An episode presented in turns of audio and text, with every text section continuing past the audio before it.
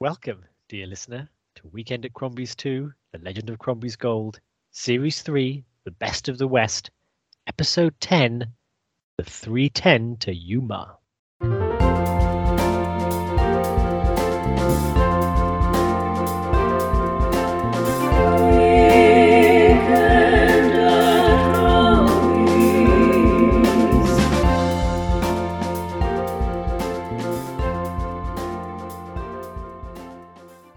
Welcome, dear listener, to uh, Weekend at Crombie's 2.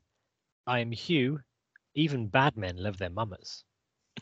and I am Dr. James Evans Esquire. I've been standing on one leg for three damn years waiting for God to do me a favour, and he ain't listening. Oh, very good. Very loud. There we go. So. Yeah.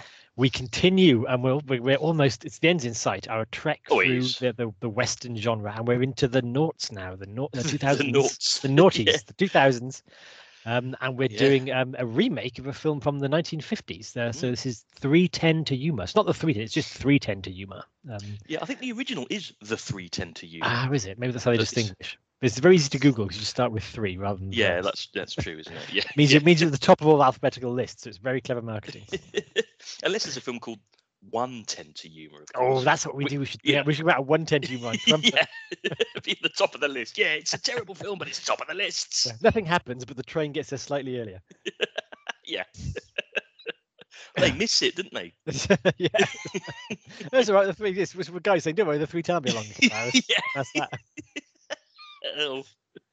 But so this, um, yeah, well, we're gonna have a quick romp through the the plot it and then uh, look into the themes as we always do. So we begin. Um, is it? Do we begin at the uh, the, the Evans household with uh, we do. We begin at the Ev- oh, it's the Evans household, of course. the isn't it? Evans household? there we Um, go. There we go. You know, With uh, with young William Evans um being awoken by his his young younger brother wheezing brother. I know wheezing ominously in his sleep. Um, but he kind of exactly. but he gets a candle and looks at this kind of the penny novella or the dime novel of, uh, of you know of outlaws and gangsters. So uh, young William is clearly he's he's 14 in this, but he's clearly got an eye for, for the outlaws and whatnot. Um, but then he hears a rumble outside and uh, there's Mm. bad men outside. So he uh, he wakes up his pa, Dan Evans, played by Yeah. Christian Bale, who's uh who has to strap on his his false leg. And I and- wondered what was going on to begin with. I was thinking, well, why is he? Yeah. I mean, it's obvious he's got a he's got a false leg, but when he doesn't have it on, he's Yeah. just kind of rocking about, isn't he? I was thinking, what's going on here? Why didn't you get up, man? oh, oh, yes, okay. Howdy hops. Again, they, Yeah. we don't know what's going on. You know, No, is it, no, is it, is it weird, isn't it? Comanche uh, out to get them? But Mm. they, they come out and their barn's on fire. Um, Oh. so that's no good. And uh, it's, it's been burned down by uh, by Kevin Durand of all people, um, playing uh, a. Yeah. ranch hand. um, basically, basically, um, the Evans family are in arrears to like the Yeah. the landholder, Glenn Hollander. Glenn Holland. The, the uh, you think he's gonna be main villain? He's not, but he's he's, he's just another one of the many stones that's weighing poor Dan Evans down. So the family are in arrears. They um, Hollander wants their land. So the railroad's going to run through it, um, and basically, yeah, burn down the barn. And he the next time it'll be a house, and that's that. So, uh, I mean, yeah, um, It's William Evans- isn't it? It's it's it's hard. and We'll we'll come to yeah to, to Mm. poor Dan Evans. And, and William Evans is all up for shooting them, but Dan is like yeah, Dan, Dan is much more pragmatic. He's like, no, it's not going to cause any trouble. And he, not pragmatic. He's also beaten down. You know, he's uh, yeah. he he's just trying to survive. Uh, so he's he's good. His, Yeah. his wife is too young for his, and his barn's been burned down. So that's good. But he says, you know, we'll um, he's he's you know his younger son is still is still in awe of him. His William is less so. William's like, come on, let's do something. You never do anything. And his younger son says, what's going to happen now, Dad? And he's going, Yeah. I'm going to talk to Hollander, and he'll make. I'll talk to the sheriff, and we'll make it right because you know what's right is right. And And of course, You- that is actually what happens in real life as well, isn't it? Your youngest child is still in awe of you, whilst your eldest child moves eyes on are with fully open. yeah, yeah, um, I mean, you know that Dan doesn't believe this either. It's just like no. I've got to do something. Yeah. So they, him and his boys set off to go to town. Meanwhile, uh, we have uh, uh, Russell Crowe is Ben Wade, who's a, an outlaw leader, um, but perched on his horse doing a rather nice sketch of a buzzard, um, which is uh, yeah, it's it's we, we see this a lot about Ben Wade. Is he has other interests. Um, the rest yeah. of Well, he gang, quotes the Bible a lot, doesn't he? And Yeah. um, yeah, he draws um, birds of prey. He's quite a good sketch artist. He's uh, he draws I thought so. Yeah, Yeah. he's So- got a bit of uh, Tony Hart about him, doesn't he? so yeah, Ben, ben Wade is the uh, he's the gang of outlaws, and um, and he's clearly a prince uh, prime among them because they all kind of defer to him. Um, but he's the, the rest of the outlaws are list, you know, kind of drooling savages. Um, and, and Ben Wade is much more quiet and reserved. Um, although as we will see, uh, you know, he's, he's, not shy about spilling blood when he has to. No, he's not. Um, so they, he they've just planned to heist him and his gang. His deputy, we should mention, is Charlie Prince. Not his actual deputy, his lieutenant is Charlie Prince. Mm. Um, but Ben Foster in ben a Foster. rather sinister role. Oh my goodness! Blimey, yeah. O'Reilly. to Charlie Prince. Mm. But uh, there's a there's a big armored uh, armored stagecoach. Um, it wheels like a stagecoach in the in the best of the West. Mm. Uh, this one has a Gatling gun. We like a Gatling gun too. Oh, actually, does, yeah, a, exactly. a, yeah, there was a point during this season that we didn't see any Gatling guns. Now they're everywhere. Yeah, you have a Gatling gun. You can't yeah. you ever get Gatling guns in all the movies. So, uh, I mean, the the gang basically just there's a lot of them. There's a lot fewer of them after they've been after they've charged the Gatling yeah. gun. But uh, they basically decide to mob the the stagecoach. Um, we should mention one of the guys riding shotgun is uh, is uh, Brian McElroy or Byron yeah. McElroy. Byron McElroy. Peter Fonda, yeah. yeah. And he's he's he's kind of like a hired bounty hunter, isn't he? Who's yeah. um, protecting the the money that's in in the stagecoach. And uh, he's he's he's been hired by the Pinkertons. Is that right? Or I oh, got that wrong? Pinkertons. The yeah, Pinkertons, the Pinkertons. Yeah. yeah, they're the Pinkertons again. That They I don't recall them being so prominent in, in early westerns, but in certainly yeah. in, late, in latter westerns, like yeah. you want to name some some kind of Called, yeah Pinkertons. That's them. So, some some some bad men who aren't the yeah. law, but they work for like the big interests. Yeah. To say the Pinkertons. Yeah. Um, so Byron, Byron's quite handy. He's picking up a couple of the guys with a shotgun. But basically, you know, as, as um, one of Dan's gang snipes off the Gatling gun crew and the riders, the the, the stagecoach goes completely flips over, is destroyed. Byron is the only um, living man, and uh, although again charlie just walks up to him and shoots him in the stomach. Yeah. Yeah. He uh, makes uh, a remarkable recovery from that. Well yeah. He, he, he, does he does bounce back. He's he's got true grit he does he does. Yeah, you think a stomach wound, you've had it then. But uh, well, yeah. yeah. But sure enough, Ben Wade comes up and is very much the line of, um, you know, he's he's my mortal enemy and he keeps insulting me. But I quite like Byron. You know, he's, he's tenacious and you know, it's nice to have a good enemy. So this is this shows Ben Wade's character is is inclined towards almost the whimsical That's, as well as, yeah, as the bloodthirsty. Yeah, yeah. Although we'll, we'll come to the bloodthirsty now because one of Ben's gang then gets captured by one of the surviving coachmen um, who kind of you know holds him to ha- to ransom, saying you know put your guns down. Um, ben Wade immediately whips out his uh, his pistol. What's the name of the pistol? It's the Hand of God. It's yeah, that's right. It's the Hand of God. Yeah. Pearl handled pistol with yeah. an old cross on the side. So Ben whips out the Hand of God and shoots both his own gang and the the guy, the stagecoachman. Um, you know, just to diffuse the situation, I suppose. it just shows that he may be soft spoken and have a whimsical nature, but he will just kill anyone that's standing in his way. Yeah, he's ruthless, isn't he? He's ruthless. Yeah. Didn't he say something? He says something like, um, uh, Tommy was weak. Tommy was stupid. Tommy is dead. Yeah, after the after after all drinking to the memory, he kind of he drinks yeah. the four members of the gang that got shot, and he also makes a point to the fact that yes, I executed um, one of my own gang, but his weakness put us all in danger, yeah. and I won't have that. So it's, it's firstly you wouldn't argue with Ben Wade anyway, but he, he does make this point saying that you know I'm here to protect the the greater good, and I will mm. kill anyone that's compromised that. We should also mention actually it's Ben Wade that manages to stop the stagecoach because it's it's doing quite a good job of racing along and shooting people. He he um runs a couple of cows in the way. Um, yeah. And then the cow, and then you have the stagecoach has to turn aside and tumble over. And it's actually it's um Dan Evans's cattle that he uses for this. Um, and yeah, then Dan they've all escaped from the from the burning of the barn the night before. Yes, yeah, yeah. They're they're running their cattle across the land so he can go to um, what's the town's name, Bisbee, to uh, Bisbee. to meet the, to yep. meet the sheriff and try and get recompense for the barn. But again, so the Evanses, Evans and his boys are are found by Wade's gang, and you know Evans is far too clever to even draw guns on them. He's like, yeah, yeah. And, but and again, William Evans, though, William Evans is he's intrigued, isn't he? He's there he's, going, oh, hey up, what's going oh, on down hero here? worshipping. Oh, he's loving it. Yeah. Um, mm. And but again, uh, Evans is smart enough not to be antagonistic. And again, Ben Wade enough is kind of enough of a sport to say, I'm not going to kill a couple of you know innocent ranchers just because they they've seen me. So they they take their horses off them because they can't have them rise in the sheriff, but they leave them further down the trail. So all they're going to do is just walk and collect their horses. So I think that's you know in all accounts quite fair play. Um, yeah, I mean, other than the context within which the fair play happens is having murdered carnage. four, having murdered four coachmen. And, yeah. Uh, but yeah, I suppose it is, isn't it? Really? I mean, yeah. Yeah, they're so, innocent um, bystanders, aren't they? They're innocent bystanders. He didn't to kill them. You know, everyone else was, you know, in on the game. Um, yeah, yeah. But he has he has left Byron to bleed out in the in the death as they all go off with a massive haul of money um, to Bisbee to kind of drink the toast and, and re- recoup um, or just re- regather themselves. Uh, again, Byron is is saved by Dan Evans, who kind of puts him on a litter and drags him back to Bisbee to get uh, medical attention from uh, Doc Potter, played by Alan Tudyk. Um, so I don't know Alan Tudyk. You don't know Alan Tudyk? No, Oh I my don't think- I don't think I do. In fact, I presumed his name was Alan T- Tudyk. so I forgot. I'm glad you pronounced it first. No, he's a he's a tremendous character actor. He's been in lots of things that you will just see around the Evans. He's like in The Knight's Tale. He was in um, Dodgeball. Uh, he's uh, he's sort of the lucky mascot of all the later Disney films because he plays a right. voice character in all of them. He's like oh, the okay. um, oh, okay. but yeah, he's he's and he was also in Firefly, kind of one of his biggest roles. Um, so he's been around, and yeah, you, you spot him, you think, oh, it's Alan Tudyk. I'm glad he's in this. So he's he um, so yeah, as as he removes uh, the bullet from Byron, Byron then takes a glance around Doc Potter's house and realizes there's lots of diagrams of horses rather than humans.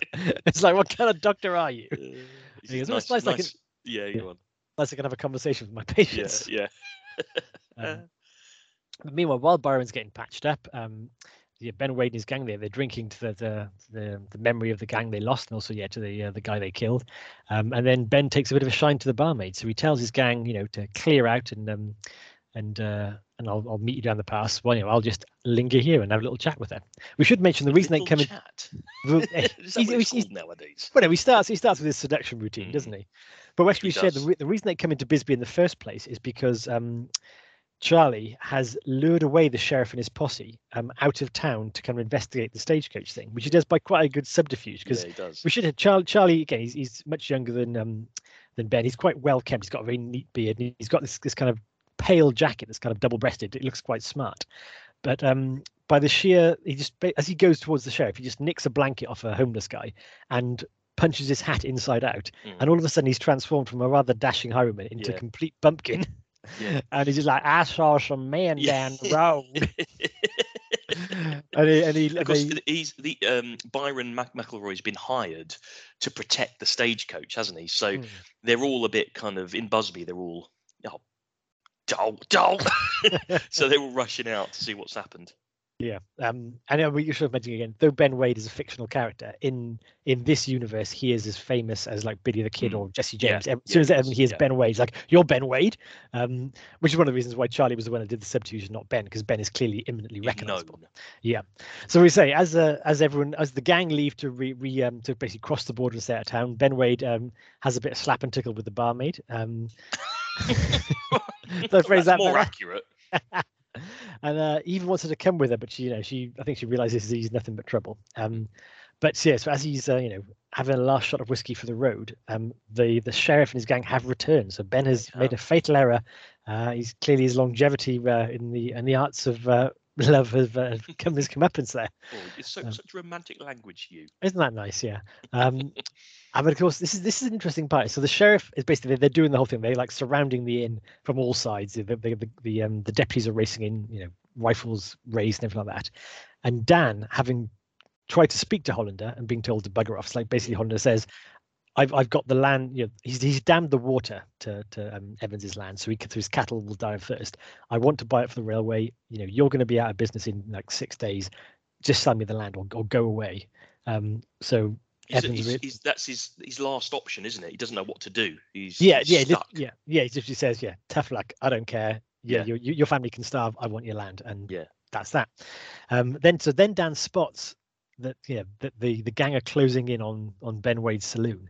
So he he kind of limps up there and he does he does something. He basically chats has a chat with Ben Wade, Yeah, who recognizes the rancher and says.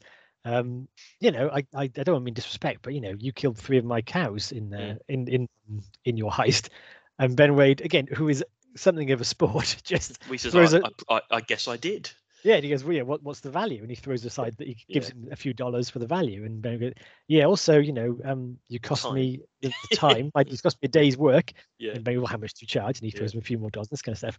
And I don't know, you couldn't quite work out now. Is Evans deliberately Well, distracting? players Yeah, I didn't think so at the time until everyone else turned up, and I thought he, he probably is then, isn't he? Yeah, He must. Because yeah, yeah, because as soon as he's done that, then um, he goes, "There's one more thing," and Wade turns around and he's surrounded. He has Yeah. absolutely no way of escape. He can't even get to his gun. He is caught, and you don't know. Yeah, is Dan just thinking, I'd better get my money off him before he gets yeah, arrested"? yeah, or was it a ploy? Was it a ploy? Because it actually both things could be true at the same time. Yeah, Because Ev- Evans, we realize we've learned, is a man who believes actually in right and wrong. He's he's Yeah, he very does. strong on justice. Yeah, yeah. But also, Evans is a man who desperately needs money because he, he literally Yeah. his family is starving. But I- So I, also don't get the impression, up until that point in the movie anyway, that I don't get the impression that Dan is much of a much of a risk taker. Yeah. in that regard. So I would have thought. I mean, my initial take on it was he's just trying to get his money and get out. Yeah. And it just happens to be that everyone turns up and now he's in it. Yeah. There's, it's But it could be the other way though. It Could be the other way. It's not. It's Yeah. am, it's ambiguous. Yeah, but it is interesting that again, Ben does uh, lose his patience a little bit at the end when he's like, "Anything else you want to get paid for?" yeah. um, because it's you know it's it. But it's I think he also admires um, Dan's guts Yeah. because Dan Well, he says, you know, my a- two boys. Yeah they they they they, they had their time too. Um, but it's interesting, yeah, that he would actually you know, approach a such a you know legendary outlaw and say, "Can I get paid, please?" Because you know you, you took some of my Yeah. stuff.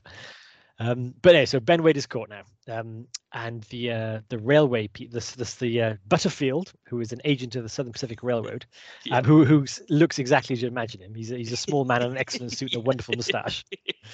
Um, yeah, he's got a great hat as well. Oh yeah, he's basically saying, you know, the the the railroad, you know, they've said they've spent something like um four hundred thousand dollars Yeah, yeah. either in st- money that Ben's stolen or in the, the expenses to try and keep Ben Yeah. from stealing it. Yeah. In fact, yeah, in fact, Ben makes a comment during the heist saying it'd be cheaper just to give me the money.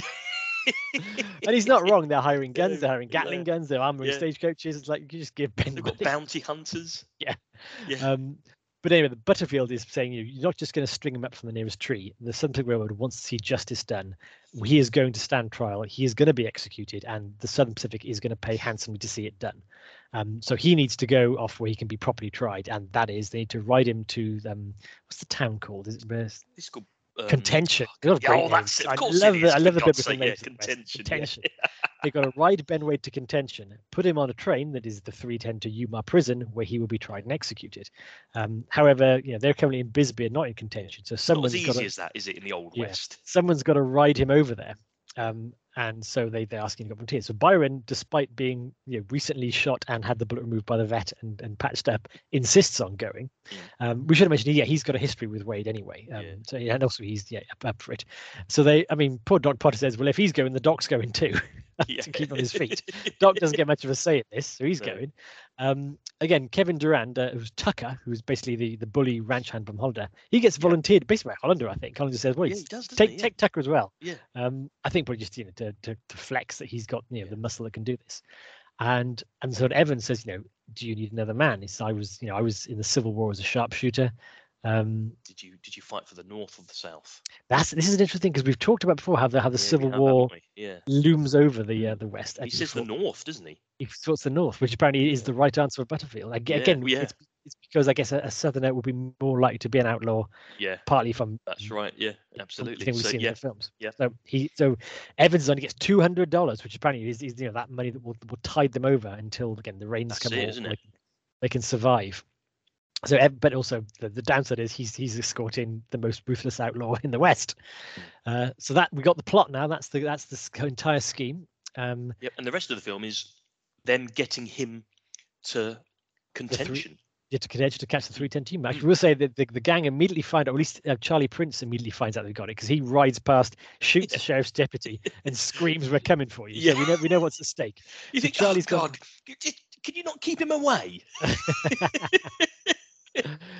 So yeah, Charlie's rounding up the gang. In fact, there there is the in addition to the posse they've gathered, there is also a, a legitimate sheriff and a couple of deputies. But they they they their plan they do quite a nice switch. They um Yeah, they do actually, didn't they? they they get another stagecoach ready to ride to to seemingly to ride Ben Wade off to a Union cavalry fort.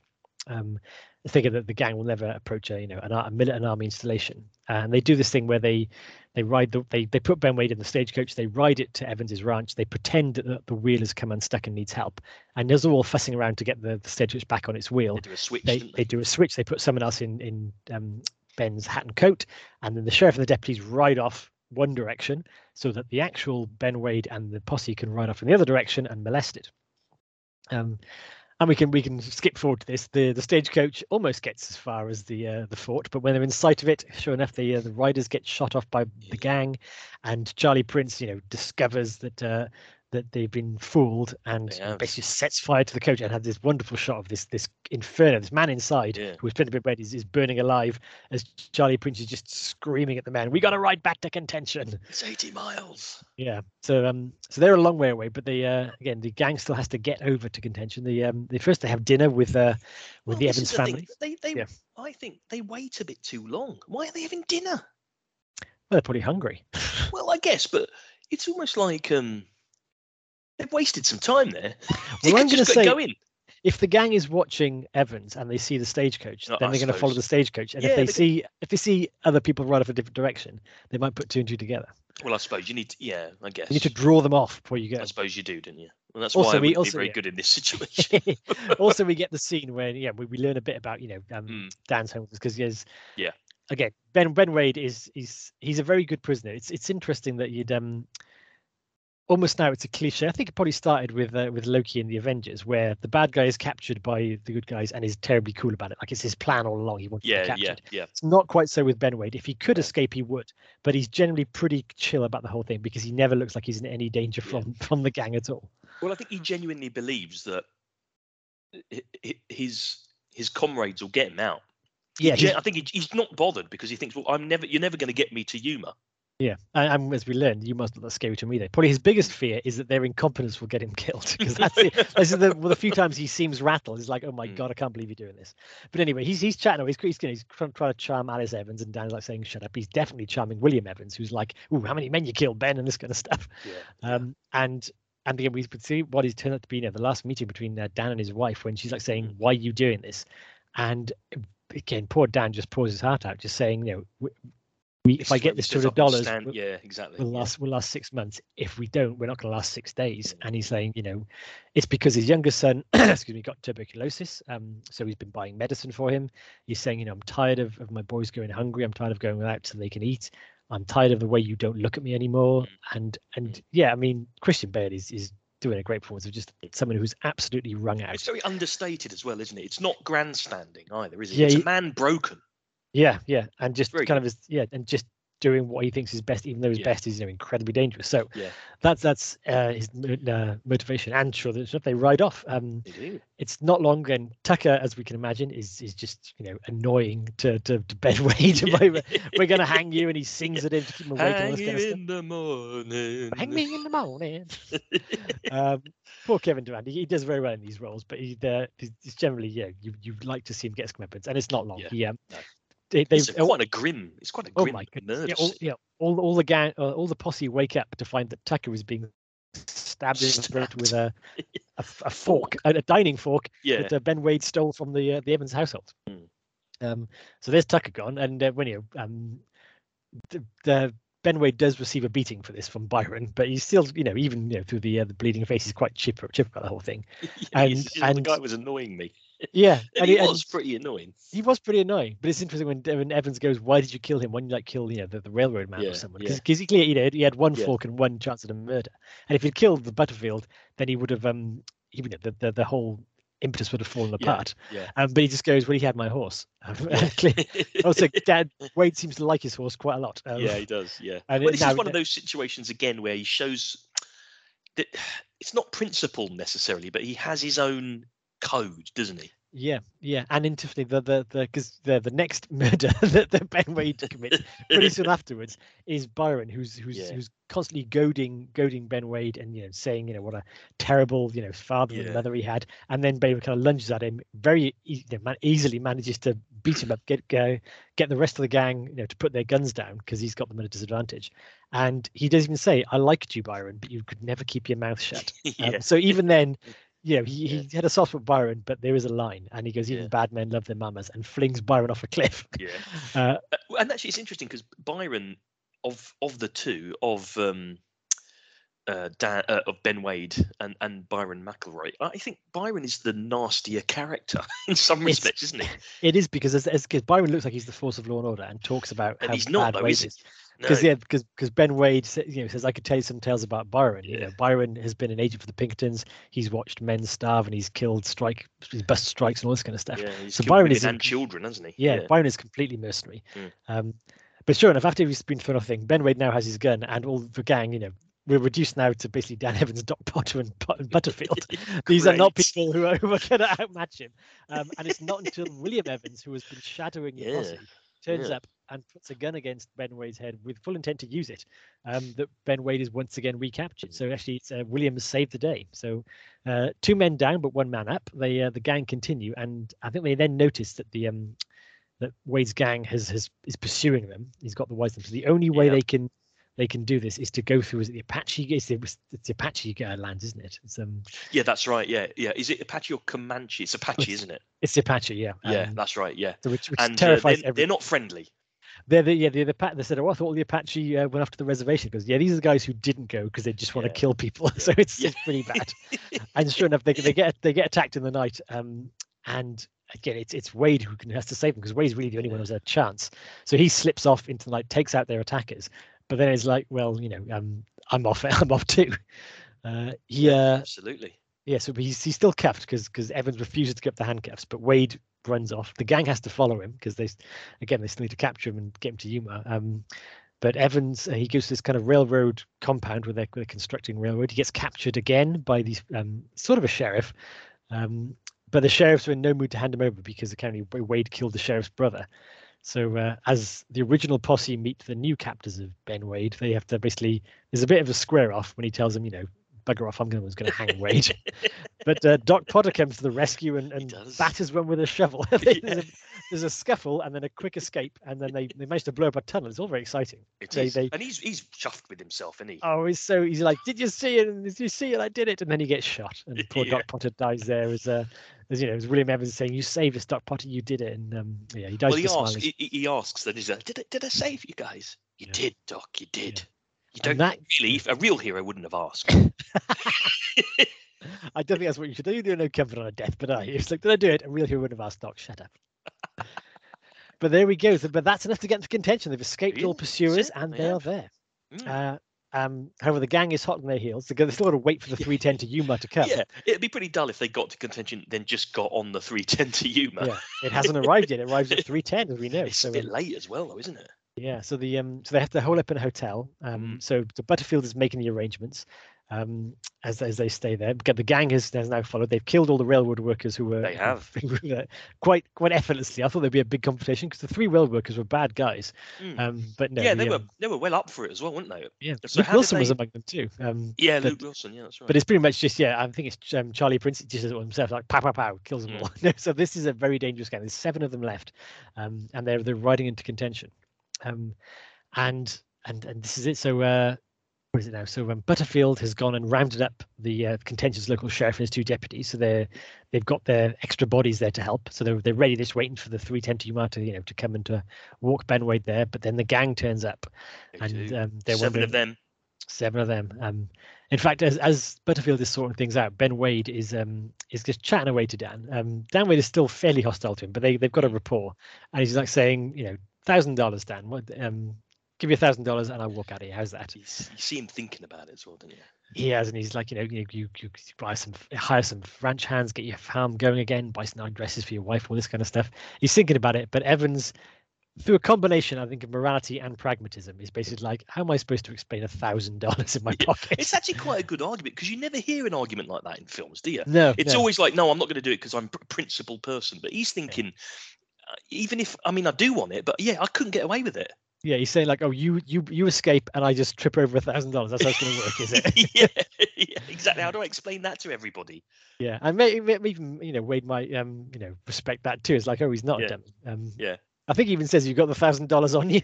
Yeah, um, but yeah, so the uh, so no can do. But then the gang have shown up, and they they now surrounded the uh, the town, and they think, well, you know, seven of them, five of us. You know, what's the worst could happen? At which point, it's Charlie not, Prince. it's not enough for the sheriffs, though, is it? No, no, no. This is it. Where Charlie Prince then screams at the entire town of contention. That's Ben Wade in there. Oh yeah, yeah. and then the head yeah, goes, what? Goes, I'm offering 200 cash dollars to anyone who can kill one of the people who's guarding him, but you've got to kill him first. At which point, everyone with a gun in contention goes, Yeah, Oh, yeah, I'm up for that. It's a bit of money. So he's basically recruited the Now, if I entire was town Dan against. Evans, yeah, I know, but he couldn't kill himself. I'd have, if I was Dan Evans, then I'd have shot Butterfield. There you go, and collected two hundred dollars. There we go. He's got 200 anyway. But um, but yeah, so that's now the fix they're in. And sort of the sheriff is like, well, no, this is not, because he, he he again reasons it, saying, look, I, I would have taken him to the train. That's my duty. Yeah, but this yeah. is suicide. We're doing suicide. I go, and they all say we're you know we got a family member. We're out of here. So the three of them walk out of the uh, the inn and lay their arms down. Um, I'm with them. I'm with the sheriff. and then, well, you'd be killed too because they're promptly gunned down. I'd be dead, but you know, I would have made the right decision. um, Butterfield is clearly very rattled by this, and even he's had enough. He's basically saying, um, Evans, is over. We're not doing this. The two of us are Yeah. clearly not What? getting in. You've, like, you've got all this way. Yeah. it's over. No, what are they going to do? They can't walk out. But it's fair enough. I, I also respect the character of Butterfield here because yeah, we'll, we'll come on to the characters. He's like saying, yeah, he says, um, look, I'll pay you. You'll have your two hundred dollars. Yeah, um, yeah. And, and that's that. But don't worry about your money. But we've got to stop this.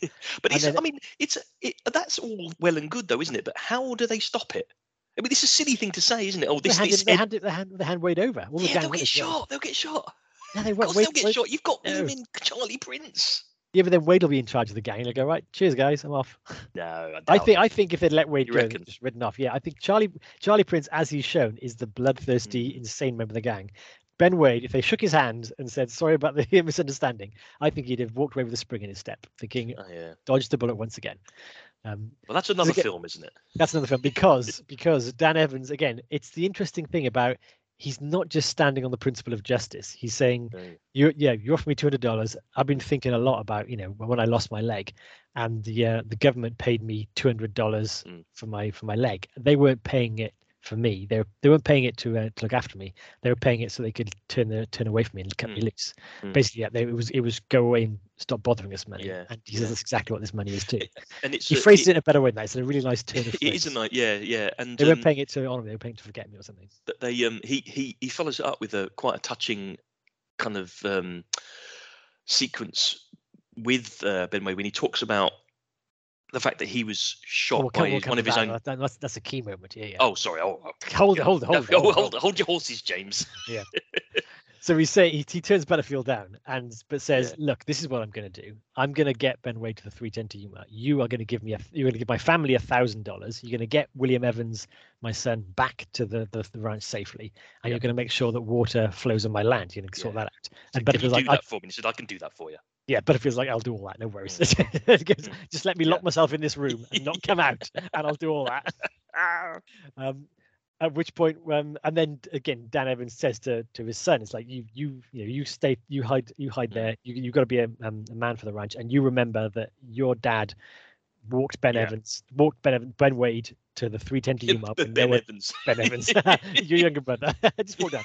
So you remember that your dad walked Ben Wade to the 310 to Yuma when no other man would. Mm. Um, and so they do. I mean, they, they don't just walk; they they go for it. They they, do. they They uh, have they to, really, didn't they? because the whole town's against them. So it becomes almost like a, it, it- yeah, it's no, uh, it's no kind of um. I was going to say it's no high noon, but then high noon was actually kind of street to street fighting too. It It wasn't. it? was. yeah, so which is Yeah. what exactly what it is. They're they're doing street to street fighting. Um, yeah. Yeah. It's, As- a- it's got a lot of commonalities with High Noon, actually. Yeah, so they're kind of they're, they're ducking and covering. Um, and and he's basically killing any townsfolk that's trying to shoot him back. Um, and and and Ben Wade Suddenly, actually, no one can hit them, though. Well, he's shooting back at them too. And also Yeah, these these these aren't the gang. These are the these are the um just, They're you know, just people, people after hundred dollars. Yeah. yeah. and in fact, when when they the thing that might be deterring the, the the townsfolk a little bit is when they shoot a bit too close to Ben Wade. Um, Charlie starts kind of micromanaging them, saying nobody shoot Ben Wade, and he starts shooting the townsfolk who aren't paying attention to him. So it's carnage. That's okay. it is. Yeah. Yeah. Um, at which point Ben Wade kind of gets gets clipped on the shoulder and is suddenly does. no he loses his sense of humor about the whole thing because he was quite up for it before. He's like, "Oh come on, Dan, you'll never do it," but he's following it. He's like, "Come on, whoa, you're never gonna do this, Dan. What are you playing at?" But he gets shot. and He goes, "I'm not doing this anymore, Dan. Jokes, jokes, but enough's enough." and then they start, and that's when they start actually hitting each other because they start fighting. And Dan's going, "You're you're coming," and Ben's going, "No, I'm not." And of course, Ben Wade is going to get the better of Dan Evans. You know, Of even course he is. Yeah. with that, Yeah. bad leg. So as he's. He's he's Russell Crowe. enormous. So as he's throttling Dan Evans, that's where we get to that point. The anecdote he was saying about Yeah. uh, how he lost his leg. If you want to go into that, I'll let you, Hugh. Yeah, yeah. I was only going to say it's, it's someone just shot me in the foot. when you was were doing so much more eloquently than me. as he's saying, because he, he was saying he was part of like the second Massachusetts sharpshooters. Yeah. He goes, "We only ever saw one battle, and it was a retreat, and I was shot in the foot by my own side." Yeah. And he goes, "But how'd you tell that to your son?" And that actually strikes through to Ben Wade, and it's like, "Oh Jesus!" I, I, I it's like I, I gotta let you do this brave thing once in your life, haven't I? And then he goes, "Yeah, right then, I'll do it." Um, and the two of them are almost like their partners to get him on the train because they're jumping over the rooftops and they're running for, and even even as Charlie Prince and the gang are chasing him and he's saying like Ben drop to the ground and we'll shoot him. He's like he's not listening he's running along too yeah. they must be thinking what so, the hell's going on? Yeah so they they they make it to the um to the train station and it's like you know the the, uh, the, the, the, bullets are flying still yeah. and it's like they go to the train master what time is it? It's 310 where's the train? Must be late it's running late he's like terrified isn't he? He's, he's running late trains never on time I know he's he's he's, really, he's terrified, but also a bit like he's that kind of. Oh, it's not my fault, mate. I'm not. Yeah. yeah. Well, also like the fact that he's absolutely terrified.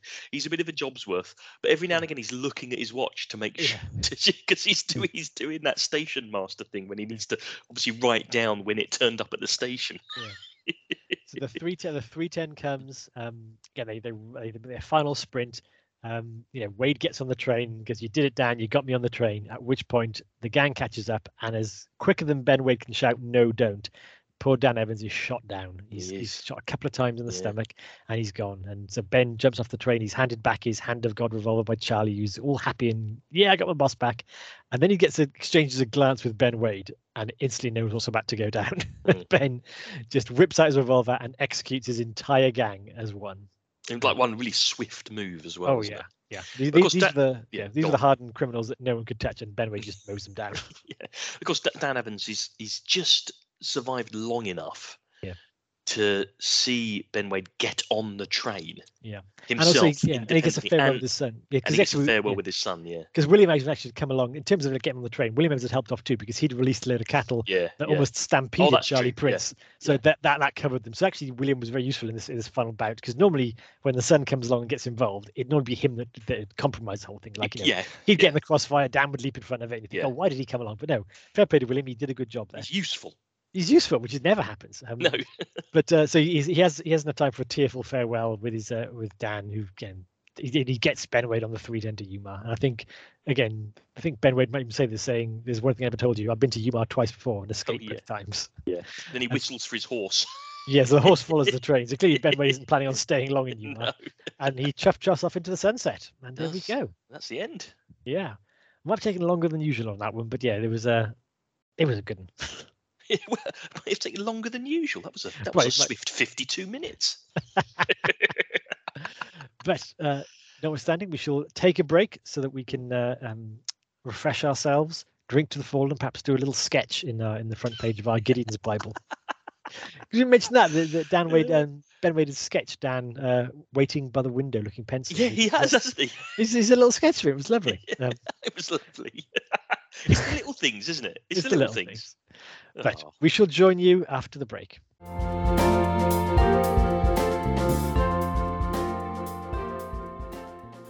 Welcome back as we uh, step aboard the 310 to Yuma and chuff off. Uh, you chuff off. you chuff off. let's dig in. We've had a little bit of analysis so far, but let's mm. dig into the, the themes of this. I'll, I think I'll kick yeah, off. You, with, start. Yeah, you start. I'll start with um, this film is 10 years apart from the last one we did, as is fairly traditional. We've been doing a decade at a time. What but it feels for this. It was Unforgiven. No, it's Unforgiven. Sorry, it was, it was um it was that was in my mind. It was um Tombstone. Tombstone. Tombstone was what we did. Yeah. Oh, of course it was. Yeah. yeah. Cool. Blimey. So, exactly. The 10 years ago, Tombstone came out. This feels like a different world. I know the well, films does, have changed. It? Yeah. And you know, I know that um say The Outlaw Josey Wales doesn't look the same as Young Guns, no. but it's like a leap. It's like the the just the, the, the quality in filmmaking, just in, just, in how they did it. Well, not they were bad films before. No, no, no, no. I, I, look. Yeah, I, I'm not sure that I agree about the quality of filmmaking per se, because I think Tombstone is a really well-made film. Yeah, so filmmaking is a bad way of phrasing it, it, but just but it looks different, doesn't it? It looks different. It doesn't. I think this. I think 310 to Yuma looks. It, I don't know. It, it looks more sophisticated. I, that sounds yeah. like that's maybe not quite the right phrase either. But but Tombstone just looks a bit it just looks a bit 90s. Yeah.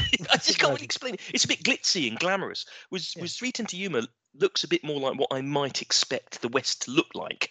Yeah, but it is it is hard to quantify. Maybe again, this is digital filmmaking. I don't know what the, what what's going on with I don't this. know. Yeah, no, be, but may, but uh, the, the film I'm sure in the 2010s will not look such a leap as it does between no, the 90s and uh, now. Uh, yeah, it did I feel like a definite fair. watershed. So yeah, I, I, should recant on you know all the many Oscar-winning westerns we've so far. I don't think they're bad filmmaking, but it just I don't know the, the it's a different camera. It's a different style though, isn't it? It's yeah, something has happened because maybe it is the digital filmmaking because uh, there is a I don't. I'm There's not clarity sure. to it. Well, with it. It's it, there's a couple of things there, isn't there? I, could, I don't know if this was filmed on digital or whether it was filmed on on film. I, I don't know. I've, I don't I don't have a any knowledge of that. I would imagine um, that digital filmmaking in the mid 2000s would have been pr- pretty common, if not completely common, if that I would makes sense. standard because it was cheaper. I thought you'd have. You're, um, pro- you're probably right. Yeah, yeah. you're probably right. And I, I do, there, there is a distinctive difference between digital film and um, kind of actual film, isn't there? You can, Yeah. I think, you can see it. yeah. and I, I, I don't know necessarily whether I think it's better or or, or worse. I, I just think it's different. It provides a different. I really like the film. I, I really like the feel of film of 35 millimeter. I think it. I think I like I like the look of it. I like the the the way that it translates onto cinema. I, I'm less keen on the digital aspect actually, but in in 310 to Yuma, it doesn't bother me because there's a crispness to it, and I think actually it exemplifies a bit of the the dust and the grub and the fact that you know when you look at people's outfits in 310 to Yuma, they're not all e- e- even even the fancy baddies. You know, even um, Charlie Prince, he's got his nice double-breasted kind of jacket on. It's a bit scuffed around the edges, though, isn't it? You know, he's he's obviously worn, worn it every day for however many years. It's a nice jacket, but it's a bit worn. Everybody's just a little bit run down and worn, apart from Butterfield, Yeah. who is just completely immaculate because he's a business person, isn't he? Yeah. So there is some. I do agree with you. There is a big dis- difference between the the much more analog vision of Tombstone and the the digital feel of 310 to Yuma, and it yeah, and I- affords. I, yeah, and I yeah, wouldn't on. have said. I've never have said before. Oh, I, I think digital is so much better than than, than film because actually I I thought I preferred the look of film too. But this this this I found very striking. it's, maybe it's, yeah, in a, in a- maybe it's in a post Deadwood age where they yeah they they, Yeah. they, they they want the dirt under the fingernails or something. But But you know, it's not, it's not like outlaw Josey yeah, it's Wales not like, yeah, gets that, doesn't it? It's just yeah, I don't know. It, I, I, for me, I I think 310 to Yuma feels more immediate. Mm. but it, it I- and that I think that's got something to do with the digital filmmaking. You're, I feel you're in, you're, I don't know, it doesn't, and I, I don't mean this negatively. Okay, I'm going to say something that sounds negative, but I don't mean it negatively. It feels less. oh, it doesn't feel less cinematic, but it feels a little bit more like you are there, in in in in the West, Yeah. right? So it's there's not. A, I can't really explain what I'm saying because it doesn't feel televisual, right? I'm not saying it's televisual, but it it it I don't know. Filming on 35 millimeter creates that cinematic view, whereas in 310 to Yuma, I feel like I was I could walk into the house yeah. and smell the smells because people people felt like they were there as opposed to on a on a film. No, so that was that was the look of it. But I think also, in addition to that particular look, there are some fantastic visuals in this. There's the Mm. wonderful vistas. Again, the with the the I think the scene when when um, Charlie Prince burns the stagecoach is memorable. Um, It is, yeah, it it's is really it's, memorable. it's clearly it? Yeah, like this creature from hell chasing yeah. after them. Yeah, Um, but again, it, that, that shouldn't take away from the performances. The performances in this, I think, are very strong. I mean, the Mm. two leading men, I think, are absolutely brilliant. I think um, I'll pick up uh, probably Christian Bale first. I think his is his more memorable. Um, is just as we say the the the rancher who is just wrung out. He's he's and he's he's wrung out almost quite understandably. He's he's, he's Yeah. got he's he's been dealt a bad hand. Like I say that, that quote you said. I've been I was standing on one leg for three years waiting for God to do me a favor. yeah. And listening. and Yeah. you know almost his best option is give up everything you know give up your ranch and find work somewhere it's like it's hard to say but if he Yeah. if he if he gives up his chance at livelihood then his you know his son still needs medicine his children still Yeah. need to eat And he can't, like- and he, he he lives where he lives because of the dry air. He can't move yeah so because it's- of yeah. his son's tuberculosis. and he's he basically he's getting ground down there's a, you know, a- Yeah. businessman that, that is, is grinding him down he's and he's saying like his, his wife you know you still have the implication that his wife you know just has no respect for him he certainly feels that Yeah. his his his eldest son clearly has that it's No, like no. he, and he's just doing his best and he's Yeah. he's he's It's quite sad, really, isn't it? He's Yeah, just doing li- his best. Yeah, and, and life is winning, and this is the whole thing, and thi- this is his, and yet he is still digging in, and it's it is it's almost like a, a, a grit in its own. It's, it's not the usual kind of cowboy grit that we've seen in other movies of you know you Yeah. hunt down the Comanche no matter what, but he's he's Yeah. he's toughing it out in a different kind of tough, and he, and towards the end he almost, it's like his, as it's- he knows he can do this one you know remarkable thing, or he's going to try to do it. Well, I, I think yeah, I think fr- from a from Christian Bale's point of view, he, he he does a really good job in reflecting kind of almost th- three things. There's resignation in there, isn't there? There's there's you know there's a a, a desperate resignation that he has he's he's he's losing everything. He's lost in everything. Then there's a then there then it's almost he sees an opportunity, doesn't he? And but it's it's a it's a horrible, desperate choice that he has to make, and he he, yeah. he plays that really well. And then as the film but he goes took on, it again. He he takes oh, he, yeah. Well, that's so what I mean. He has to make that decision, doesn't he? And yeah. you can feel that weighing on him a bit. But he's yeah. he's almost saying, "Well, this is this is it." And later on in the film, he grows into the role, doesn't he? Grows into that role, and, and um, you realise that he isn't a coward. He isn't put upon. He isn't he isn't um, a, a poor man, if that makes sense, in, in terms of his personality, or his character. He just hasn't had you just you're right it's just life has won up until then and this has given him an opportunity to almost it's not just about save his family it's to prove himself as well isn't it Yeah, yeah, to yeah to get one over to, to, to Mm. win one to get one on the win column. Even it's almost to get one life. over on his son who Yeah. just doesn't respect him it's like this will make prove to you that i'm i'm Yeah. i'm, I'm an actual human being Yeah. And to think on his son actually, from before we get to, to Ben Wade, Mm. is that I thought William Evans, I guess the actor again, Logan Lerman, he's been in a few other things. I think he was Yeah. in the Percy Jackson franchise. Mm. I thought he was very good in the in the role. He, he was he played it well, and I think it was written well because Mm. that character would be so easy to find annoying. It, they almost always are. The um yeah the eldest son was always you know countermanding the father, like Pa, why don't we do this? Mm. Pa, you know, Mm. let- let's let's kill him, all this kind of stuff. And you think, no, don't be an idiot. Even the audience are thinking this too. But I thought he played it. It was it was a, it was a, you know it's it's a I think it was a thin line, but I think he played it right down it in the terms of someone who was enamored of the, the glamour of the West Mm. and see someone as you know as almost as glamorous as Ben Wade. You know this this well well spoken, well dressed, you know ruthless killer who's who's infinitely at ease and and in control. But then Evans is, is good enough to do you know he's he's smart enough to take Ben Wade prisoner. He's clever enough to release the cattle that gets yeah the gang distracted. Yeah. And he doesn't do anything. He's an asset to the group. He's not a liability. Yeah. And I think that's unusual too. Normally when the when the kid accompanies, they'll do something stupid. The father Yeah. to save them and say, Don't do something stupid, son. So Um, I fa- thought yeah. that's quite good. that is quite good and uh, i i warmed to william evans as the movie went on i have to say i think at the start of the film i thought the performance was a little bit on the nose Yeah. just for my just for my own taste as it were. It was i know what you mean about it not it wasn't being overly annoying. It wasn't you know it wasn't it wasn't being over the top but Yeah. it was almost like i just i thought the acting was a little bit too blatant. You know he was he'd be a little smirk or a smile when uh, ben wade starts talking. As, and you think well you know you, you don't have to be that obvious. All you have to do is pay attention Yeah. you know?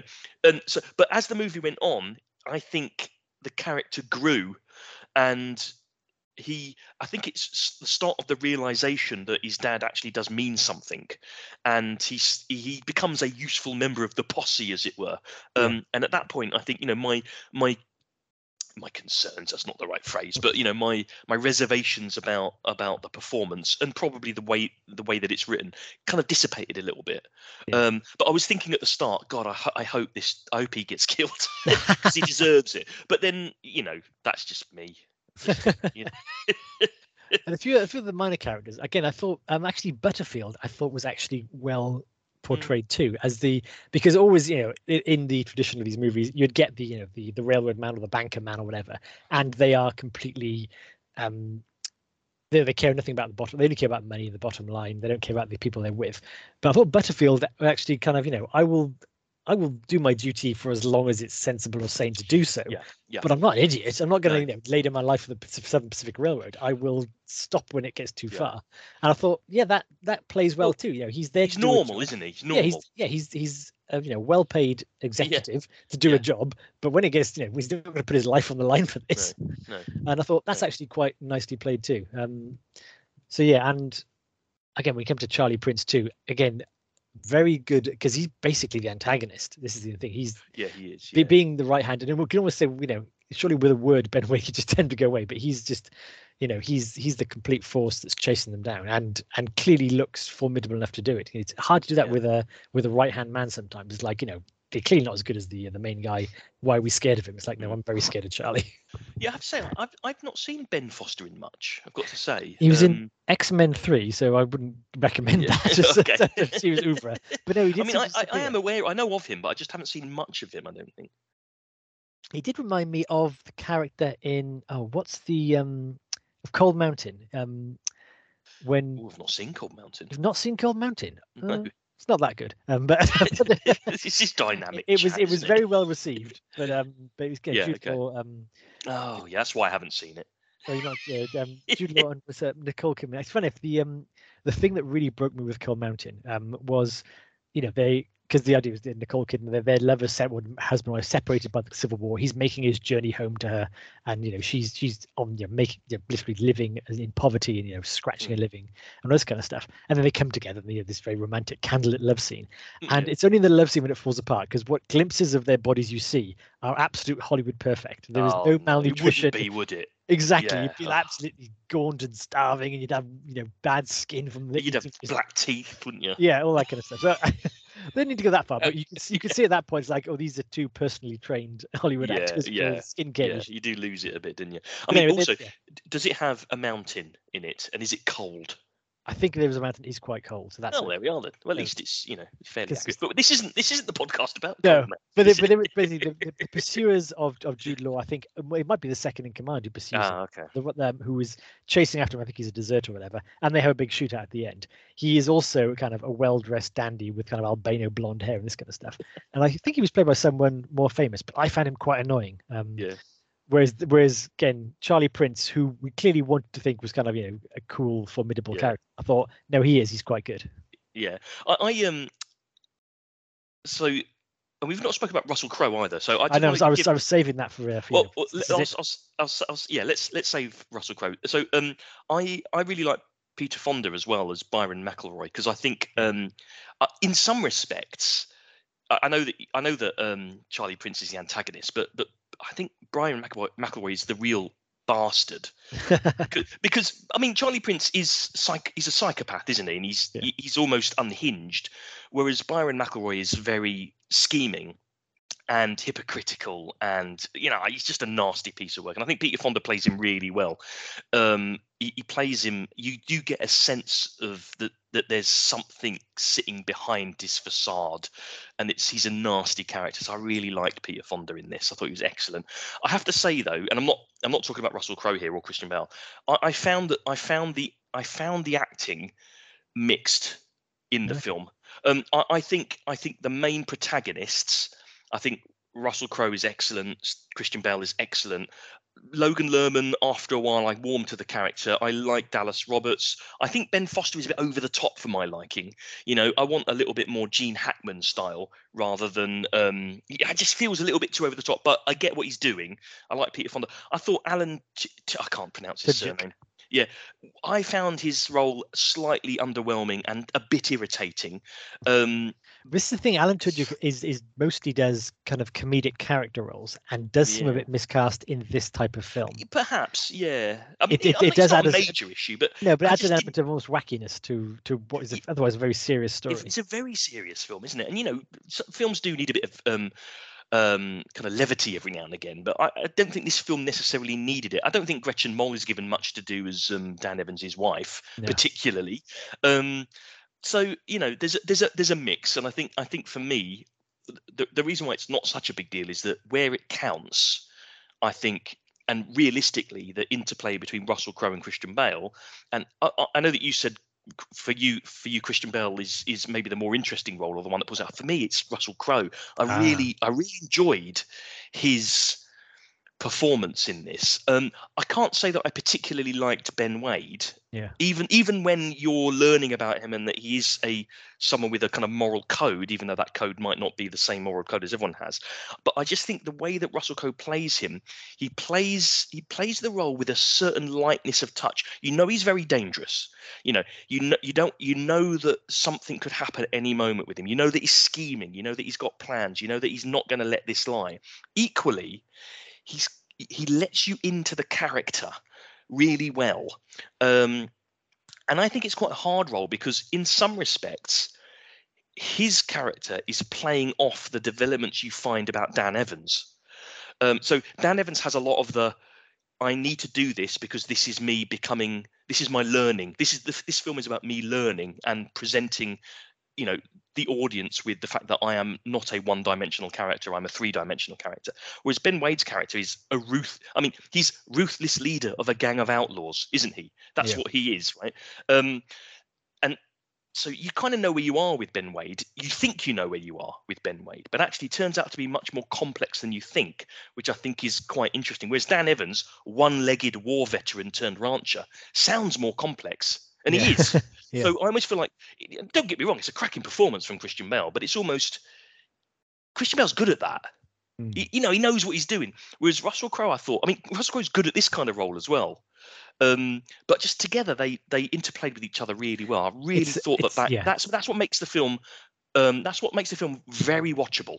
Yeah, I think it's fantastic chemistry between the two of them. And, yeah, and you're really entirely is. right with Ben Wade. Yeah, I did not to dismiss Russell's performance. In this, he's almost in kind of his, his gladiator mode to start with of yeah, the, uh, a, you know, a, a unmatchable killer, which is you mm. know, which is what Ben Wade is. Mm. But as we begin, you know, he's he's sketching a bird. He's he's mm. like got he's got other interests. Yeah. He's you know the, the way he he seduces the barmaid is not with kind of like you know no he throws money at her or grabs her by the hair. It's not violence, is it? He, it's, he, it's romance. It's poets. Yeah, he romances her. Mm. Um, and and again he he makes the, the error um and gets caught because of it. So there's that kind of stuff. Yeah. And there's there's things like yeah, um he's uh there's that final thing when he knows that William is clearly idolizing him and and at the end when William is like when they're surrounded, William's like, "Tell your gang to back off. You're not all mm. bad." And he goes, "Yes, I am."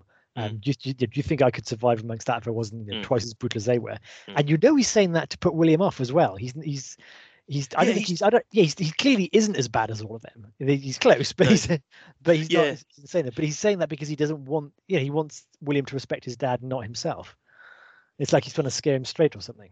Yeah, and the, and and I think so. Here's here's perhaps the conundrum I have with this. Yeah.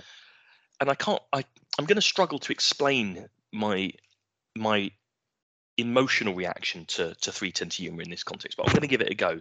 Um, because uh, in in in many ways there isn't anything about the film that i particularly disliked at all. I you know i, I think the i think the, the lead actors are fantastic in this. I like the propulsion of the the plot. It's a simple plot isn't it? Yeah. but often you know really really well, so stagecoach get get from point A to point B. Yeah, exactly. Um, and you know, High Noon. Um, yeah. he's trying to he's trying to round people up, and he can't, and so he has to face the people himself. You know, there isn't a lot of plot, but it's simple, and it gets you from point A to point B, and in that period of time, you can learn about the character. So I like all of that. I like the way it's filmed. I like the way it looks. Um, all of those things are fine, and fundamentally it's a good film because of all of that but there's something in it that prevents me from really really buying into it and I found it very difficult to put my finger on it.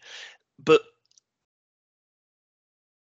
despite Ben Wade and Dan Evans having chemistry, or the actors having chemistry, I my problem I think was I never really bought the point at which Ben Wade decides, you know what, I'm gonna get on the train Okay. That decision almost, and it happens toward the end of the film, but I can't believe that. And maybe this is my lack of imagination here, um, but Ben Wade goes from, I don't know, I just, I just don't believe. And everything I've seen up to that point makes me think Ben Wade wouldn't do that. Yeah. And yet he does. He almost just says, "I will sacrifice myself." I mean, he knows that he's going to get out of Yuma. Okay, I'll give him that. I'll sacrifice sacrifice myself so that you look good in front of your son. Yeah. Uh, and I just think really and then when he shoots all of his um all of the posse at the end, I kind of think there was no need to do that. now, I you know, am I glad that he did it? Yeah, probably because they're all bloody psychopaths. But at the yeah. same time, they didn't do anything wrong. Yeah. And he's shot them because he's obviously slightly psychopathic, and yet he still sacrificed himself. I don't know. It, there were just a little bit too many contradictions there that made me not quite fully believe what was happening, and that took me away from it a little bit. I also thought the the denouement of the film was a it was just that little bit too far fetched for me. Uh, it, it, it it was one of those it, it, was one of those westerns it was one of the tropes that we think we've seen where everybody's shooting each other and in this they actually are and nobody's yeah. getting hit and everyone's running around and all this kind of stuff and i appreciate that they are you know they're not they're not marksmen or anything like that but yeah. there's about there's about 50 of them surely someone can hit someone and that I don't know. It felt a bit slapdash at the end, and the okay. problem with that is, well, th- there's two things about it. The first one is that the problem with it is that that is the point of the film in terms of the plot. It's to get them to the train, yeah. and if the last ten to fifteen minutes of that is them just miraculously getting to the train, I felt a little bit cheated by it. Even, even though Dan Evans didn't make it in the end, I appreciate that. I just felt a little bit cheated. But equally, because I enjoyed the character development of both Ben Wade and Dan Evans, I'm willing to forget that a bit because actually, I think what was more important about the film for me was the interplay between Ben, uh, ben Wade and Dan Evans. That I liked a lot. Um, and this is one of those rare films, I suppose, where I would have been quite satisfied with a film that, that was just them getting to contention, to be honest. Yeah, I take your point about that because it. Um, I noticed too uh, that again it, it went from you know traditional Western gunfights to again something more like Call of Duty where they're running through uh, the yeah a little bit yeah the, the, rooftops. And actually, I'll tell you, what, I had exactly the same reaction the fir- the, the original time I watched this, um, oh. um, thinking, oh, "Why did why did Ben Wade do that?" I thought that was, mm. that was that was abrupt. Um, and I again, I the second time, I maybe it was because braced for it happening. Yeah, I, you I reconciled? I was looking for it, so I was reconciled there because there's an earlier time when I think they're talking about you know what a, what a bad man Ben Wade is, and he goes, "Never do a man a good turn." It gets to become a habit when you see that look in his face, mm. and I think it was again, and and the fact that he'd he'd sketched out um, um, Dan in the in the book. I thought that was kind of your, your foreshadowing as well, because mm. I think again what was what you were seeing them is them you know them essentially becoming friends, um, at least, and yeah, it was when they had that fist fight when he realizes exactly how much it means to Dan that mm. he, he resolves to do that, and I think it having and the fact that he guns them down because this is what I saw is that he the, the, mm. Dan Evans was his friend and Charlie Prince and his gang weren't. They weren't his friends, and it's almost like mm. almost on that road you see what, what, the kind of person that, that Ben Wade likes. Like they, yeah, you start off with Tucker, who's who's like this, you know, he's a big tough guy. And think, yeah. oh, well, is that he's not doesn't yeah, like him, doesn't, doesn't like, him, him kills him. No. They see Byron, yeah. who's an old murdering yeah. hand, and they they have all they're almost there, but Byron oversteps the line, he gets killed. And it's Dan Evans who's that combination of I'm not afraid of you, but I'll respect you, but I'm as well. It's like there's all the all the elements that he needs for his friend, and like he's he's he's found a friend um, and it gets taken away from him. And I think almost like you know, the only thing he actually cares about was his horse and Dan Evans. Yeah. And, and I think yeah, that, that, that that made a bit more sense to me. I appreciate it was abrupt, and I think maybe the original, you know, if you see it in the cinema for the first time, you'd be thinking, "Whoa, that was uh, that yeah. got to the end." I'm not sure how it got us there. Yeah, well, I mean, uh, I mean that's a persuasive argument you make there, um, and I think maybe because this is the first time I've seen this. Oh wow. Um, yeah, may, maybe if I maybe if I do watch again, I'll be looking for those cues a bit more. Mm. Um, and I mean, I, I, wouldn't say this isn't the fault of the film. It's probably my fault more, but it that wasn't obvious enough to me to justify the leap between no, I, I, yeah, between not doing it and doing it. Um, and you know, there, there, might be there might be more in it, and I just need to be receptive to it. And maybe a second watch would open me up to that a little bit more, and I'd accept it a bit more. But yeah, it, it felt like it, it it got it got to it got to um, contention, and then went ah, we've got to get to the, we've got to get to the train. I was like, I, you know, it's not a short film. You know, it's 122 minutes, but this is a, one of the few examples where I think could have done with maybe another half an hour. you know, because I was just enjoying. I needed more of that characterization to really I, I, buy I, into it. I really enjoyed the film too. Again, I, I didn't. I'd seen it more than sort of 10 years ago, so I'd obviously I'd forgotten how much there was around it because all I remembered was mm you know, Ben Wade gets captured and they ride off. I'd forgotten there was the whole thing with the stagecoach. There was a time when he eats with the family and the, yeah, his wife. Yeah. And there's a lot of stuff. And again, the long talk they have in the hotel. There's mm. a lot of stuff going on there, and it's all very enjoyable. It's just it's just nice to be in that company. It is. It is, and that's why I mean, there's. It's hard for me to to make a criticism of the film when it is so well made and so well presented, and everyone in it seems to be doing, you know, sterling work. Um, I say if if there was just a little bit more, I mean, there's a lot of the characterization in it. Don't get me wrong, but if there was just a little bit more of that closeness between Ben and Dan, yeah, or, or maybe something uh, even a little bit more explicit in advance of that that final showdown that yeah. gave me that oh, you know what he's going to do? He's going to get on the train. I might have just believed it that little bit more, which is a bit Yeah. of a shame, really, because it's the difference between a good film and a very good film, right? Yeah, That, for me, anyway, that's the difference. Um, but you know, I, I, as I say, in terms of the technical aspects of the film and the way that it was made, uh, yeah, it's. I mean, it's impressive, really. And um, one of the cha- one of the uh, slightly disappointing things was that I, I couldn't source the original film to watch. Yeah, I was looking around for it too. Yeah, couldn't. I mean, yeah, I can, you could buy it, I suppose. That sounds awful, doesn't it? Like, You'd have to buy it, but you know, you'd actually have to get. I don't think I've got a DVD player, so I can't buy a DVD and play it. Um, because it. I mean, that film is nearly forty-five minutes shorter Oh, um, okay. than than than the remake, and I'd have liked to have known. 'cause I, I think they must play that the characterization must be downplayed a lot more. Well, I read around this. So in the, Oh, the did you? first one, both Ah. both Wade and Evans get on the train, so Evans survives. Right. Um, uh, but I think again, it's it's the similar story of getting him from you know, Mm. from to contention on 310 to Yuma. I, um, it's actually his wife that um that turns up at the end rather than his son. Um, Ah, but I think it's it's very much in the vein of doing the right thing, um, and it may be uh, quite close to um, the themes of you know kind of um, of of High Noon. High kind of, Noon, you I was gonna the- say, yeah, the, the blacklisting, the Hollywood Yeah, blacklisting, yeah. because it's about you know um, nobody wants to get involved when they realize it's dangerous. And I think Yeah. there's there's one companion who's a different character in this who gets caught by the gang and hanged. Um, so that's I mean, it's, it's not not gentle in that sense, but I think it is the case of I mean it, I think it boils down to the the same message of that you know Dan Evans will put him on the 310 to Yuma when no one else would. Mm. And but, and but this is but the remake isn't as much about that, is it?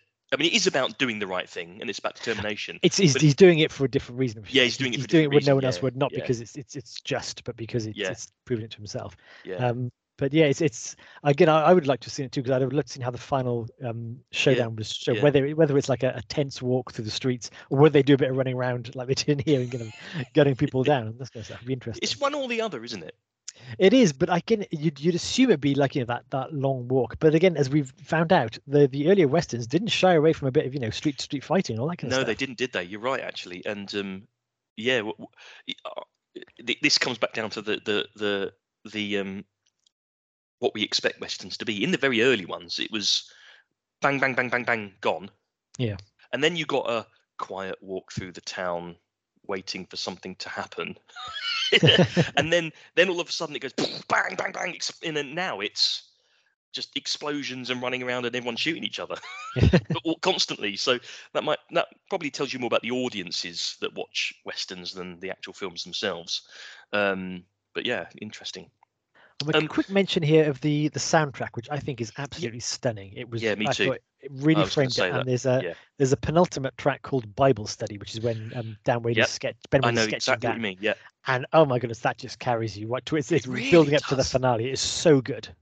uh, it's exceptional. It's an exceptional soundtrack. Um, Marco Beltrami is the composer, who I'm not familiar with. Okay. Um, but well, I say I'm not familiar with. I, I don't think his oeuvre really stands out hugely, right? Okay. Um, so I mean, when I say I'm not familiar with him, I don't think that he's he's not. I don't know. I don't I don't associate him with epics and big you know uh, soundtracks and, and, and moving soundtracks. His his his soundtrack um, kind of work is Scream, Oh, right. um, you know, uh, The Woman in Black, Resident Evil, um, I Robot, Snowpiercer, um, Live Free or Die Hard, Terminator Three. You know, we're not Yeah. talking. We're talking those kind of. Um, I don't know those. We're not talking great. Well, then some of them are good films, but I don't. They're not. filler. So, so Yeah, yeah, it's filler. Yeah, you don't It's go into those films waiting for the soundtrack, do you? Yeah. So yeah, I was really impressed. Actually, I thought it it, it was perfect for the film. To be Yeah, honest, it uh, was doesn't really well done. work like that. Yeah, it was. It was.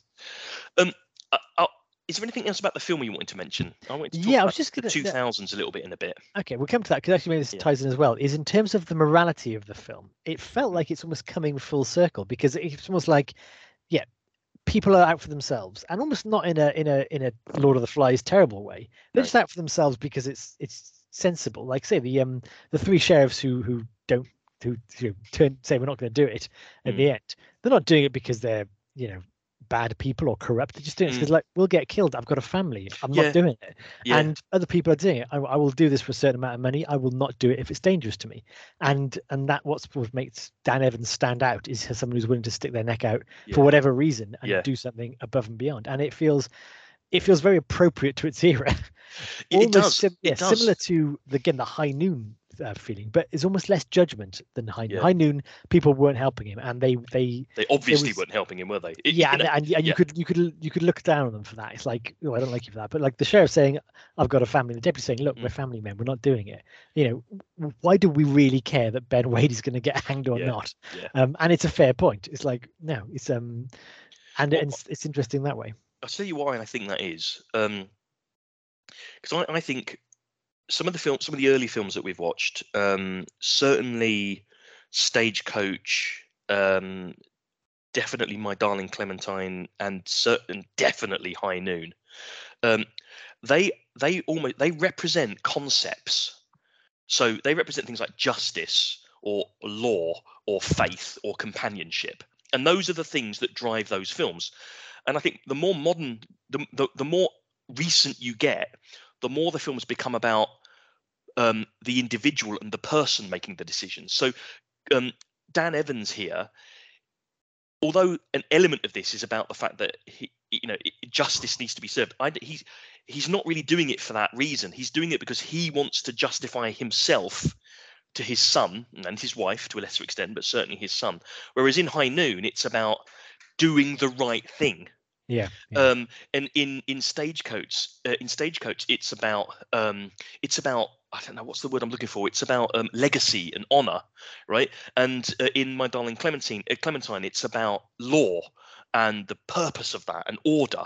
So they're con i think the, the, the further back in time you go films those types of films in the west are much more about concepts than emotional reactions. And the more recent you get they're they're less about they're less about tangible institutional concepts and much more about the personal interaction within those particular kind of landscapes.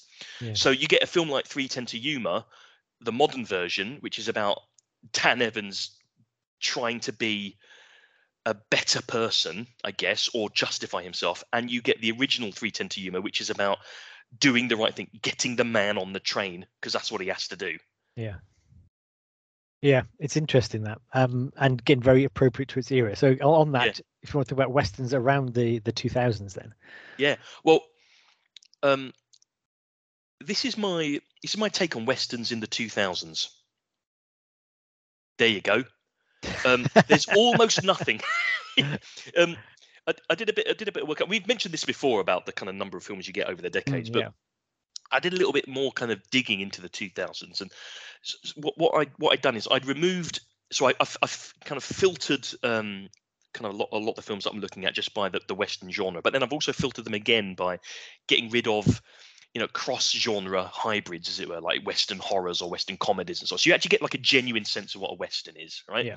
And I I only I only recognise five films, and I think even two of these aren't westerns. really. So yeah, in the whole of the 2000s, right? I recognise five films. I mean, don't get me wrong. There's more than five films. About 100 films in the 2000s, but that's only 10 a year, if my Yeah. maths are right.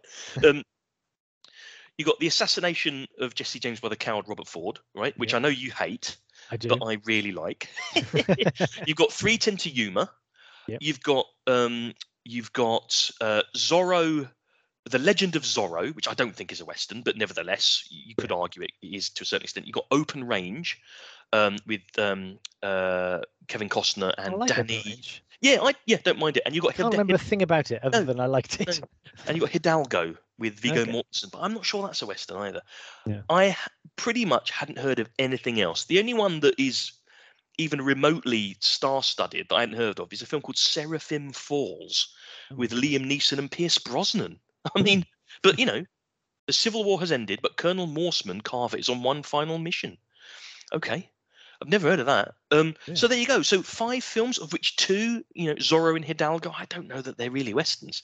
Um, in a decade, there's there's just nothing. And Yeah. the thing is, um, oh, of those three films, you know, they're all I know that you you're not a fan of uh, the first one I mentioned, but I think I think those three films are pretty good. Yeah. Um, but there's just no demand for westerns. Yeah, it's interesting. None. I mean, I thought I thought the '90s was a dearth of the '80s, Yeah. but this is just ridiculous. Yeah, it's very brave to bring out westerns at all. Then Well, or why was that? What was or going there's on? a market. There's just a market. You know, you'd think to yourself, okay, I'm not bringing out any westerns, but if you do, if you do bring out a western, then at There was a- least it's the only one. Yeah, I suppose so. I remember. I remember going to see actually yeah, things like um, was it what was uh, oh is uh what's what's the name of it? Um, did you have the one with Ed Harris in it? What's that called? Appaloosa. Oh, Appaloosa, yeah. Um, yes, Appaloosa. That's right. Oh, I've not heard of that. Oh, no, I enjoyed Apple, Apple, Oh, okay. Appaloosa. Um, Ed Harris and Viggo Mortensen. That was Yeah. a good, um, that was a good western again. Uh, but I remember going to see it thinking, oh, I haven't seen a western for ages. This is good. Nice Yeah, yeah, yeah. So you know, uh, th- Three to Yuma, you know, came out pretty good. Now the, the irony is that Three Ten to Yuma came out at exactly the same time as the assassination of Jesse James by the coward Robert Ford, and um, No Country for Old Men, which although it isn't a western, it's Yeah. set in the south. It's set in that western type of environment, Oh yeah, isn't it? Josh Brolin is very cowboy.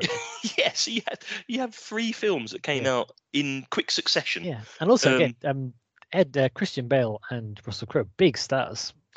I mean, yeah, and I forget just how much I like Russell Crowe. Um, Yeah, really, because I think you know he's fa- he's not he's, he's fallen off the wagon. I don't mean that, but he doesn't make he's not a he's not the big draw that he used to be. I guess really, um, but I, I always enjoy him in films. I I enjoy him a lot more than I do Christian Bale. Actually, I think Newsies has really scarred me with Christian oh, I'm so sorry.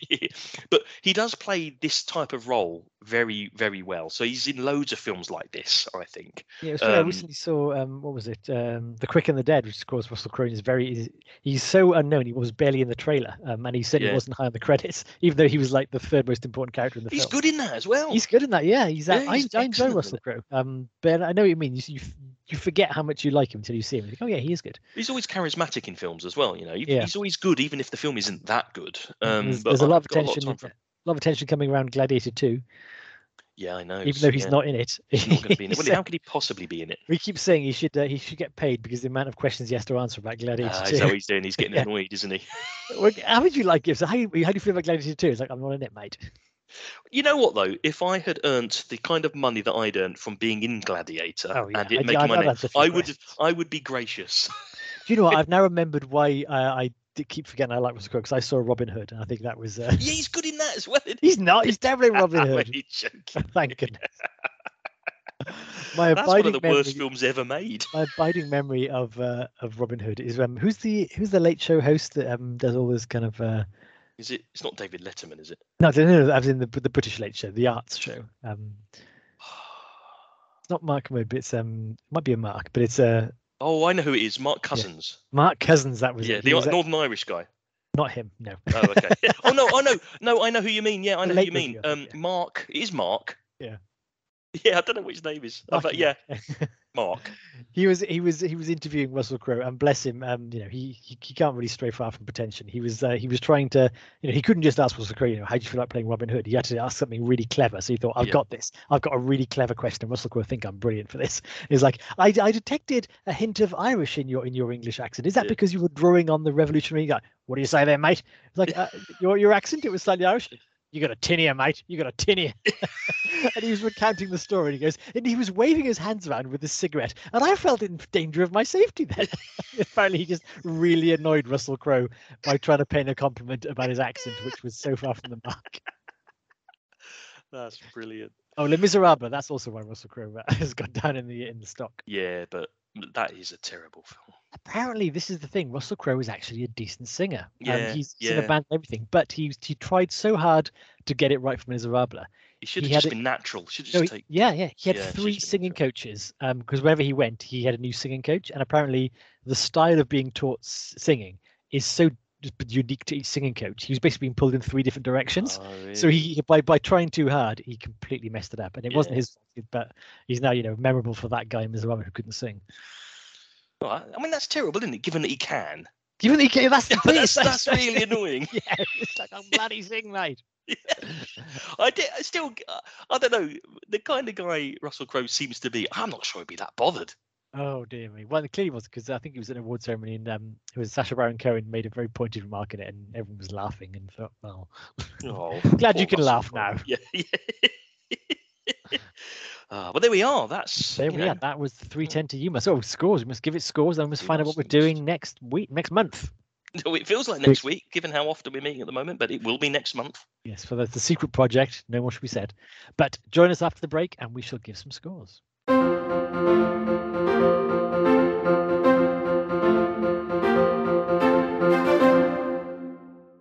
Welcome back as we uh, we gallop into the final uh, furlongs into be riding contention and uh, and await the arrival of murder.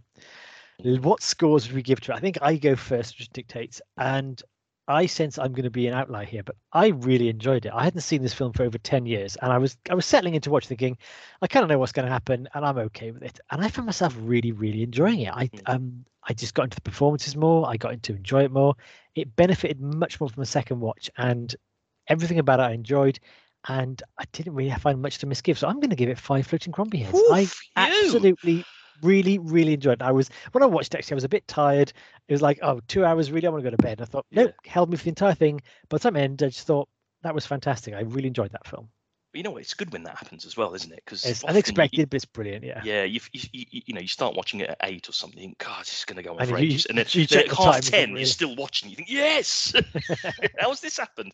Um, well, I mean, that's good to hear, isn't it? Um, I I really enjoyed the film as well. Um, I think there's a lot to really admire about it. It's got the the the performances are uh, generally really good. I think that the story is um, really well well structured. Um, I, wanted a little bit more of the time with Dan Evans and Ben Wade really for me to be able to believe the the final the final 20 25 30 minutes I guess really. Um, and there was just little few things that niggled me throughout the film in that context. So I'm going to give it three disembodied Crombie heads. I enjoyed it but I think just with a bit of tweaking it for me it could have been a five as well. Um, but it's it's a three. It's good but um, it could be better There we go. So mixed Mm. report there. Um, contention perhaps indeed. But uh, I think probably on safer ground than we're with Young Guns. Yes, which I still haven't watched Young Guns 2. I said I would by the time the next recording came around, and that was two months ago. Have to hold I'm going to have to get it out of my system. I'm going to need a Young Guns detox. That's the thing. and watching other westerns isn't doing that. Speaking of which, uh, our Mm. penultimate Western as we reach Oh my the god, the penultimate western. Oh, it's going to be sad. This Oh. is sad. No, It won't be sad. It'll be, it'll be a great sigh of It will. I'm going to watch something set in the Arctic when this is finished. And so, uh, the what are we going to watch next Well, month?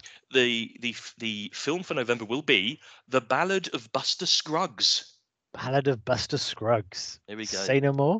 And It's hard to say, let alone say no more. to get your teeth in for that one. you do.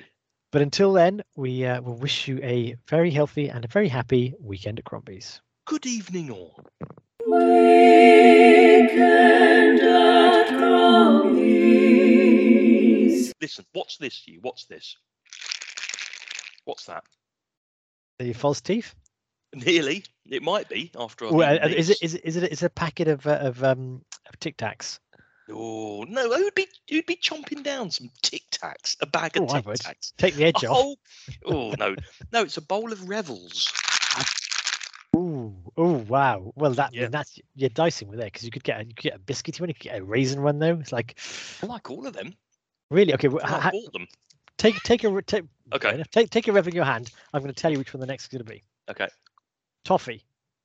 It is. Yeah, get in there. I'm going to retire now. I can't do any better than that.